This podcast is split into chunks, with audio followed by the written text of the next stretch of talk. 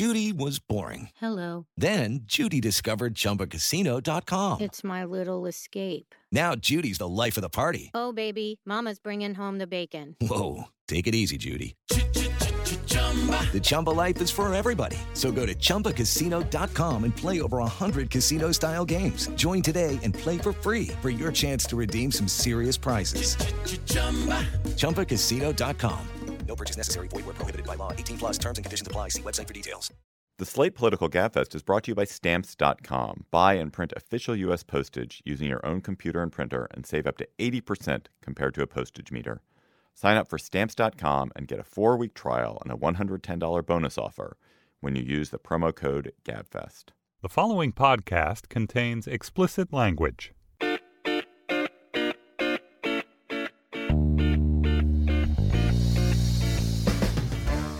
Hello and welcome to a special Slate Political Gabfest for Tuesday, February 2nd, 2016. Is it Groundhog Day or is it the day after Iowa caucuses edition? I am David Plotz of Atlas Obscura. I'm in Washington, D.C. Jamelle Bouie, Slate's chief political correspondent, joins us from Iowa. We'll talk to Jamelle in one second. And chairman of the Slate Group, Jacob Weisberg, is in New York. And, of course, yesterday was the Iowa caucus. There's tons of news about it, and we're going to talk about all of it. Let's start, though, with you, Jamelle.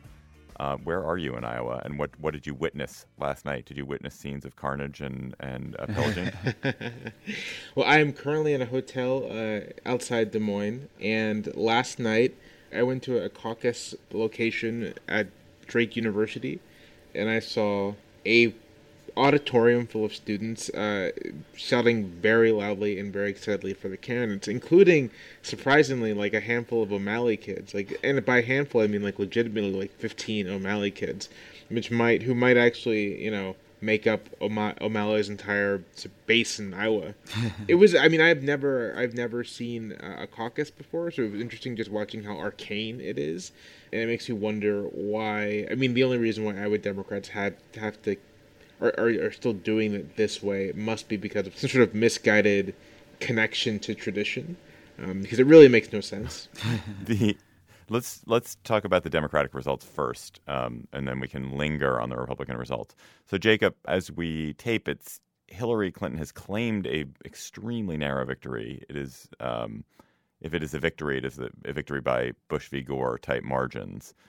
But is that win enough for her to walk away relieved from Iowa? Probably. I mean, counting votes in Iowa is a pretty rough science. You know, you sometimes don't find out for a couple of weeks who really won. And given that, I think you have to say it's effectively a tie. But, yeah, she can claim a narrow victory, and nobody can prove that wrong. You know, Iowa was the beginning of the end for her last time. That she can point to the differences this time. Sanders clearly has a movement, and it seems that just about everybody young voted for Sanders and just about everybody old voted for Hillary. But he doesn't show certain strengths he would need to be showing at this point to point towards a possible victory. There's nothing coming out of this that says, all right, he's now going to be able to get the black vote. She hasn't shown the kinds of weaknesses in field organization that showed up in Iowa last time. Jamelle, you wrote a piece arguing that this fight and Sanders' relatively strong showing is very good for the Democrats generally. What's the theory of the case there? The theory of the case is just that when you have a competitive primary, you have two parties, in addition to the Democratic Party as a whole, trying to find and contact new voters, trying to activate old voters, and that kind of activity lingers. It doesn't vanish once the primary is over. And I think, you know, part of Barack Obama's big 2008 general election victory owes itself to the fact that the Obama campaign and the Clinton campaign, it's been a lot of work contacting voters in places that Democrats don't normally have to fight primary battles. And so, you know, everyone forgets, but Obama won Indiana in 2008. And that owes itself a lot to the fact that the Obama campaign turned out a lot of black voters in Indiana for the primary. If this primary goes into the spring, and I think it probably will, I think you'll have a similar effect, just with the Sanders campaign and the Clinton campaign trying to get as many voters as they can to the polls. If Bernie Sanders, if he loses and if he encourages his supporters to back Clinton and back the Democrats. Surely he will. I mean, the party will reunite. He's not that far outside of it. No, the reason I hesitate is because Bernie Sanders isn't a Democrat. He's running as a Democrat because he has to. That's the only way he can run in the primary. But and he's caucused with Democrats his whole career, but he does not identify himself as a Democrat. He does not maintain ties to the Democratic Party. It is sort of a complaint, a long-time complaint among Vermont Democrats that Sanders has never been that interested in party building. Because of those facts, it's a bit of an open question, not like a completely open question, but open enough that I'm not going to immediately say, well, of course Bernie Sanders will endorse Clinton if she wins. I don't know. Jamel, to me the interesting question is, what are these Sanders voters trying to tell us? Are they trying to tell us that they don't like Hillary Clinton, they think she's too much part of the establishment, she's old news, they're not enthusiastic about her? Are they trying to tell us that they think the system is too corrupt and that campaign finance reform is the key issue? Are they trying to tell us that they don't believe in capitalism in some fundamental way? And I think that's a significant part of it. But what this movement is really about and what those voters are saying goes to this question Jamel's talking about. First of all, about whether Sanders is capable of delivering all those votes for Hillary Clinton in the fall.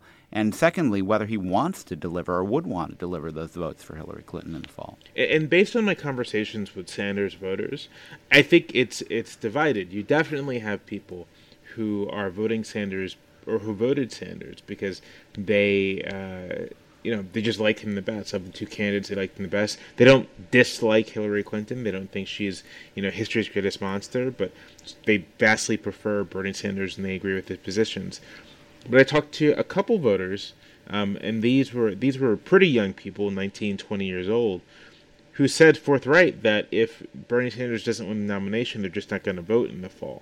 I think you always have to remember, especially in primaries, especially in places where the campaigns are intense, simply the pleasure that young people take in participating in political action. If you're a young progressive, you look on the other side and you see all these white people motivated and animated by this crazy Republican primary, and you want to have some fun.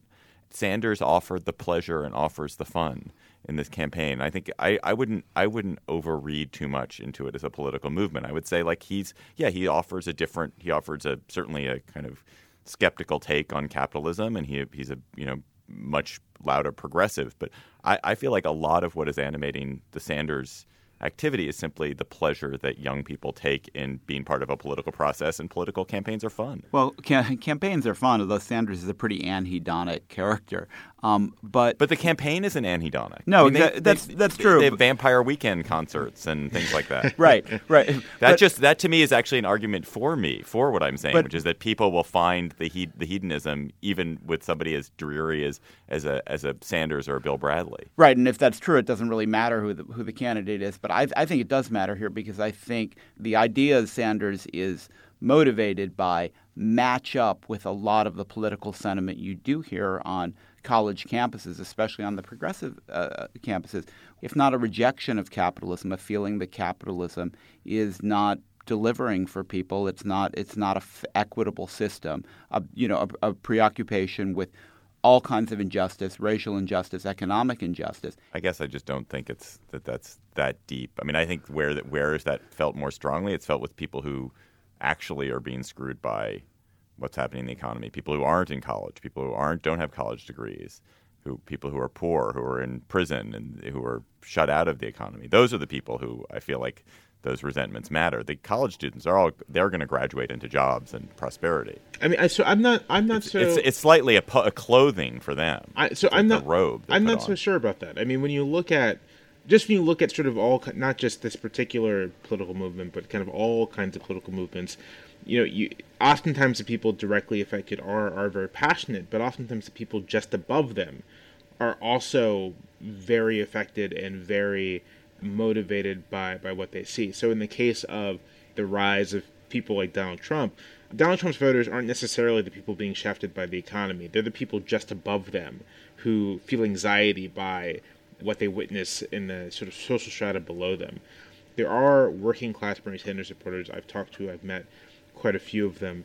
There are lots of college kids. There are lots of college kids who have working class families, which is an important distinction from sort of the, college kids going to very competitive or elite schools, kids whose parents, teachers, police officers, as well as people who work in restaurants. And these are kids with a lot of student debt and who are genuinely worried about their future. And they see around them in their lives people are hurting in the present economy, and that's what's motivating them. So I'm not sure I would make such a clean distinction between young people who might be engaged essentially as fashion and people who have some tangible connection to the issues. Mm. All right, let's do one more question of the Democrats and then move to the Republicans. And Jacob, this is for you. You are, I know you're somebody who loves New Hampshire. You love the New Hampshire primary. You've spent a lot of time up there. Is for Hillary Clinton, is New Hampshire simply like, let me just get through this next week, lose this by a respectable margin and get out of here? Or is she going to try to really compete there? I think she'll try to do her best there, but in the scheme of things, it doesn't matter. I mean, Hillary Clinton gets the nomination because state by state, she has the organization, the funding, the depth of support, the party establishment behind her. Now, of course, none of that worked for her in 2008, but she didn't have it to the same extent, and she had a far more viable and appealing challenger. This time, I just can't see all of that not delivering the nomination for her. So these early primaries that everyone gets so excited about but that don't really matter in terms of delegates, are kind of distractions. So in that sense, she needs to get through it and get into the sort of mother load primaries where she can cash in her inherent advantages. Okay, enough about Democrats. We're going to take a quick break and hear from our sponsor before we talk about the Republicans. We're sponsored today by Stamps.com. Sometimes it feels like there aren't enough hours in the day, even when you're working past 9 to 5. So if you are still making time-consuming trips to the post office, you need a better way, and that better way is Stamps.com. With Stamps.com, you can get the postage you need the instant you need it. You can buy and print official U.S. postage for any letter or package right from your computer and printer. Stamps.com is quick and easy, and you'll save money with it, too, because it's just a fraction of the cost of one of those expensive postage meters, and you get special postage discounts you can't even find at the post office. Right now, sign up for Stamps.com and use our promo code GABFEST for the special offer. A 4-week trial, and a $110 bonus offer, which includes postage and a digital scale. Get started with Stamps.com today. Within minutes, you'll be printing postage right from your desk. Go to Stamps.com. Before you do anything else, click on the microphone at the top of the homepage and type in GabFest. That's Stamps.com. Enter GabFest. All right, let's go to the GOP race, much more anticipated, many more candidates. Oh, and we'll say goodbye, Martin O'Malley, along the way. Goodbye, Martin O'Malley. So, Jamel, Cruz won, a fairly weak second for Trump and a pretty strong third for Rubio. That's the conventional wisdom. Is that, as you read it, is that right? Yeah, I have to confess that I'm pretty baffled by the conventional wisdom here. I look at the Iowa caucuses and I see a sharply divided establishment whose best candidate, most talented candidate, places third, 24%, I don't remember the exact number. Rubio did well.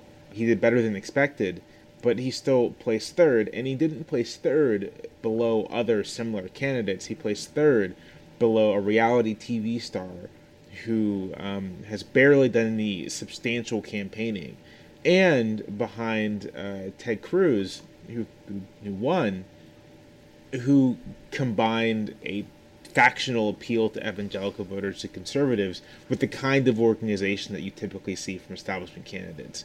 And so if I were a Rubio backer, I guess I would be glad in the sense that, my candidate has not shit the bed, to use a phrase.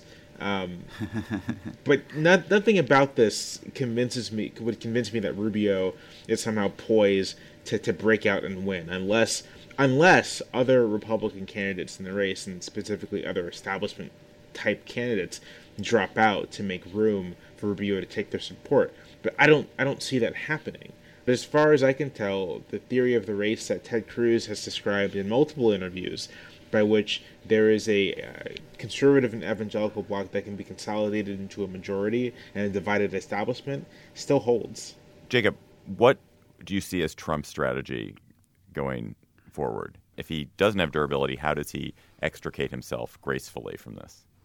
Well, you can't but be pleased that he got his head handed to him in Iowa. I mean, you know, Trump is – he's a vile character, and he's run this unprecedented nativist, xenophobic, nationalist campaign. And he's also tried to run a campaign that I think sort of indicates contempt for the process, because he hasn't really built an organization and he hasn't felt compelled to do the things that other politicians have to do, like show up for a debate. Instead, he's just running on money and celebrity.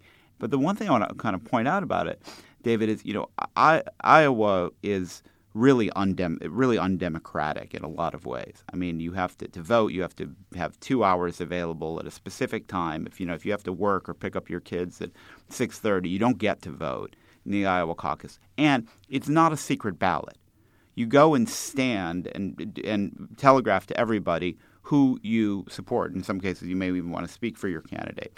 The reason we have a secret ballot is we think people should be able to vote without the pressure of voting in public and without the shame as one of the factors. I think people were ashamed to stand up for Trump at the caucuses. When you ask why he underperformed the polls, when it came down to it, people didn't want to be standing with the other idiots known in their town as the Trump supporters. If you were prognosticating, would you bet that actually – in New Hampshire and places where there is a secret ballot, he is going to significantly outperform what he did in Iowa? Well, he probably will do better in New Hampshire than in Iowa. The record so far of anti-Trump prognostication is not very good, so one hesitates to engage in it. But I firmly believe there is a ceiling on Trump's support, and whether that ends up being 28% or 33% or even 40%, I think it makes it fundamentally close to impossible for him to get the nomination. Is there a ceiling on Cruz, Jamel? You know, I don't have an answer to that. I think it's entirely plausible that Cruz wins the nomination while just winning a plurality of votes just because of the delegate map and the delegate game. Extreme candidates have won nominations before, and if anyone can do it this cycle, Ted Cruz strikes me as the one who can. Is it your guys' sense that after New Hampshire, there will indeed be three? Or, I mean, it sounds like, Jamel, you think it may continue a bit longer because people have money. And can anybody except Rubio be the third at this point? I think Rubio is the natural third. I think this Iowa distribution pretty much reflects where Republican voters are right now. The only scenario in which Rubio is not the third is if he really underperforms in New Hampshire. That, I think, is still possible. There are signs of a late Kasich surge. Chris Christie is still grinding out as much as possible there. And Jeb Bush might even perform better than expected. Jacob, just you're a historian of American politics and of recent Republican politics in particular. Put in context the idea that it would be a Cruz, Rubio, Trump, just how extremely out of the mainstream that would be if you look at them as policy people. Well, they were all very right-wing by any standard. Though Trump is a funny kind of populism that isn't really conservative in the sense of the movement that began with Goldwater. But I think the big shift is in some ways temperamental. You know, I just read this book about Ronald Reagan and thinking about the kind of party Reagan created, which was optimistic and forward-looking, as people always say, but was also welcoming, with sort of idea of American identity, which was Reagan's, of immigration and assimilation and opportunity. And it was based on an extremely broad-minded idea of what it meant to be an American and what it meant to be a conservative. The Reagan's party tried to bring people in from the center, tried to work toward the center. The party now has a sensibility typified by Trump and Cruz in particular that is just exactly the opposite of that. It's exclusive rather than inclusive. It's negative. It's pessimistic. It's ugly. It has an idea of American identity that is, you know, has much more in common with older ideas about who is American. I mean, Jamel called Trump's movement diet white nationalism, which I thought was a pretty good description of it. So, you know, that's the way in which the party now seems to be, the Republican Party to me, looks to have shifted even more. It's been moving right for a long time. And, of course, Iowa in particular is a place where these right-wing candidates have thrived in the last several elections, where people like Santorum and Huckabee, who don't really make sense in the rest of the country, do well. So in some ways it's less the policies and more the attitude. Although, don't you feel that Rubio as a general election candidate could pull himself back from that? That Rubio is fundamentally a sunny, optimistic person who's pretending to be sinister and dark for the purposes of winning this nomination, but that's not really who he is. I agree with you. I think part of the reason he is their best and most viable candidate.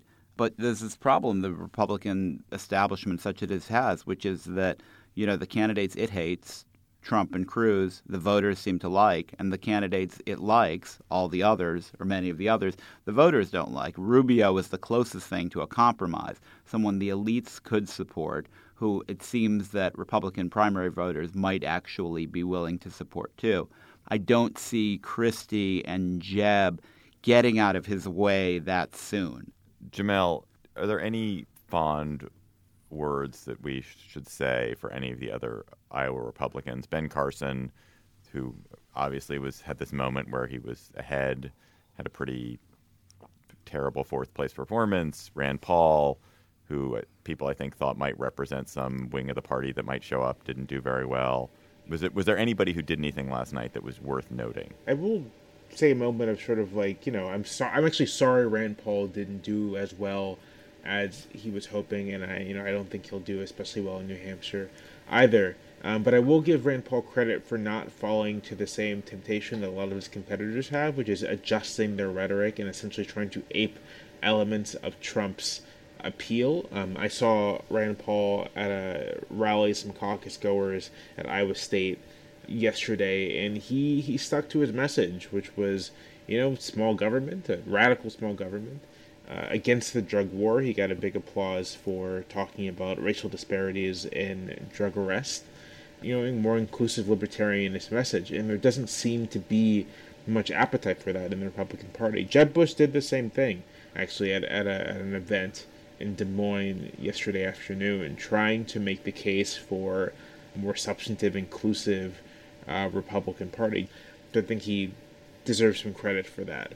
But I have this theory that there might be people in the Bush team who think that, and this is driven by the fact that they keep on unloading their war chest on Rubio and Kasich and people directly adjacent them, and there's strategic reasons for that as well. But I have this theory that it might also be because they may think that you have to destroy the Republican Party to save it, and if the GOP nominates someone like Cruz or Trump, that strengthens the hands of reformers, whereas Rubio is running essentially as a return to the basic approach of George W. Bush with a harder and I think more conservative edge on domestic policy. It's sort of Rubio is very much a you don't have to change candidate.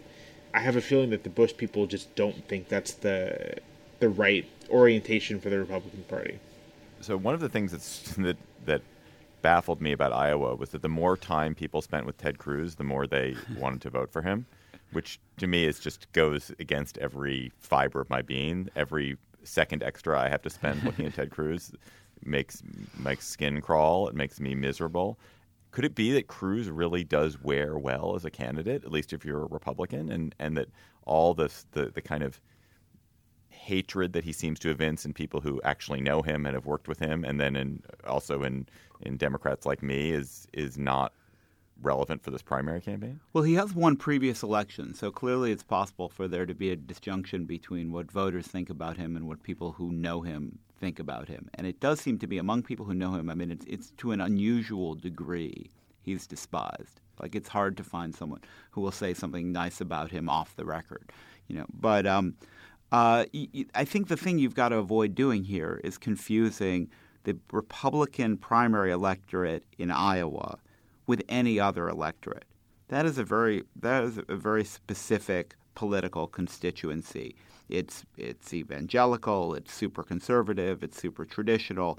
It doesn't really – it happens to be – those happen to be the people who vote first. But they don't really have much relationship to the rest of the country. So, you know, although we're excited about it because it's what happened first and it's what happened yesterday, to me it doesn't say anything really about Ted Cruz's viability even as a national Republican candidate. God, from your mouth to God's ears, Jacob. All right. Jamelle Bouie, Slate's chief political correspondent in Iowa, Jacob Weisberg, chairman of the Slate Group in New York. Thank you guys for joining us for this GabFest extra. Our producer today is Jocelyn Franks. Steve Liptai is the executive producer of Slate Podcasts. Andy Bowers is the chief content officer for Panoply. The GabFest is part of the Panoply Network. I have a Panoply t-shirt on, or I'm about to, once I go to the gym. Check out our entire roster of podcasts at itunes.com/Panoply. Our show page is slate.com/GabFest. Our Facebook page is facebook.com/GabFest. Our email address is gabfest@slate.com. And our Twitter feed is @SlateGabFest. For Jamelle Bouie and Jacob Weisberg, I'm David Plotz. We'll have another show for you on Thursday. Thanks. Bye-bye.